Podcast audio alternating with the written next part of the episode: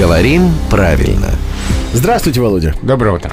Сегодня я Екатерина. Ну, я озвучу именно от ее Причем имени вопрос. Екатерина, он только для вас, Володь. Наша слушательница обращается вот с каким письмом.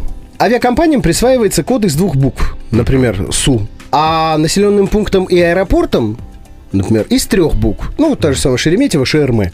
Да, ДМД, Домодедово. Но если про код населенному пун- пункту можно однозначно сказать трехбуквенный, то о коде авиакомпании, ну, то есть эти из, из двух букв состоящим, да, а, говорят разное. Так двухбуквенные они или двубуквенные, э, спрашивает вас Катя. А Словари фиксируют двухбуквенный слово. Вообще единого правила нет. В каких-то случаях у нас употребляются слова с первой частью «дву», каких-то с двух. Но Есть некоторые закономерности. Вот, например, а, прилагательные, где основа существительные со значением мера счета, либо денежные весовые единицы, они образуются в варианте с двух. Двухоршинный, например. Двухлитровый, не двулитровый. Двухрублевый, не двурублевый. Двухметровый. Но при этом двусмысленный. Да, но при этом двусмысленный это уже не, не меры, не единицы счета. А Есть случаи, когда дву вместо двух просто потому что неудобно произносить было бы. Вот, например, двугорбый верблюд.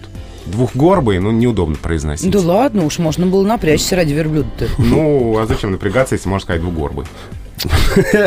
Хороший ответ специалиста по, понимаете, русскому языку. Он, Зачем Марко- он? Маркович, ему можно. А, да. Это нам, Грантовичам, нельзя. Это главный редактор Грамотру Владимир Пахомов. Рубрику «Говорим правильно» слушайте по будням в 7.50, 8.50 и в 9.50.